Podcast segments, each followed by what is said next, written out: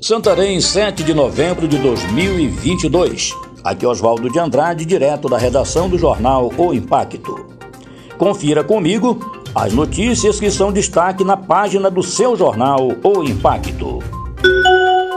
Brasileiros que ganharem um salário e meio deverão declarar imposto de renda em 2023.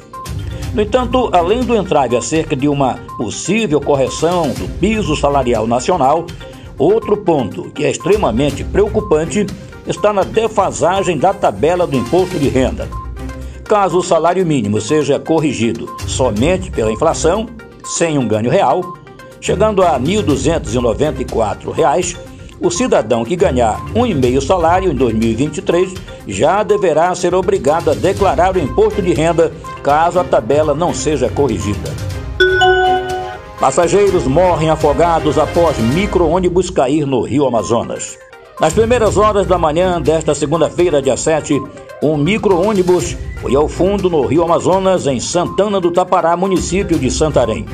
Segundo o delegado Lucivelton Ferreira, cinco pessoas morreram afogadas ao ficarem presas dentro do veículo e duas conseguiram sair com vida.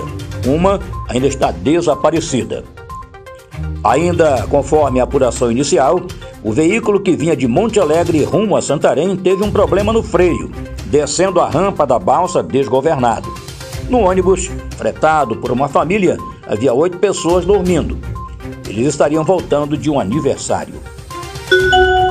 Polícia Ambiental apreende 3,5 toneladas de pescado em Santarém.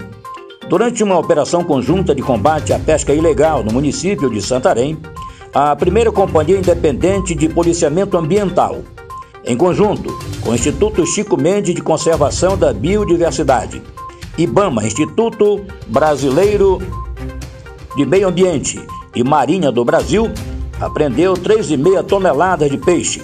A apreensão ocorreu na última quinta-feira, dia 13, em Santarém, região do Baixo Amazonas. O pescado foi encontrado dentro de uma geleira no rio Tapajós o pescador abordado pelos órgãos não tinha autorização de pesca no município e só estava autorizado a pescar no estado do Amazonas. Antes de encerrar, mais uma vez confirmamos que o São Francisco está de volta à elite do futebol paraense. O Leão Azul Santareno, derrotar o Capitão Poço por 2 a 0 neste domingo, dia 6, confirmou a sua vaga voltando à elite do futebol do Pará. A decisão será entre São Francisco e Cametá. A segundinha, como é chamada, ainda não tem data para ser decidida. A Federação Paraense de Futebol decide nesta terça-feira, dia 8, a data para São Francisco e Cametá decidirem a Série B do Campeonato Paraense. Para mais informações, acesse www.impacto.com.br. Uma ótima semana a todos e até a próxima. Muito obrigado.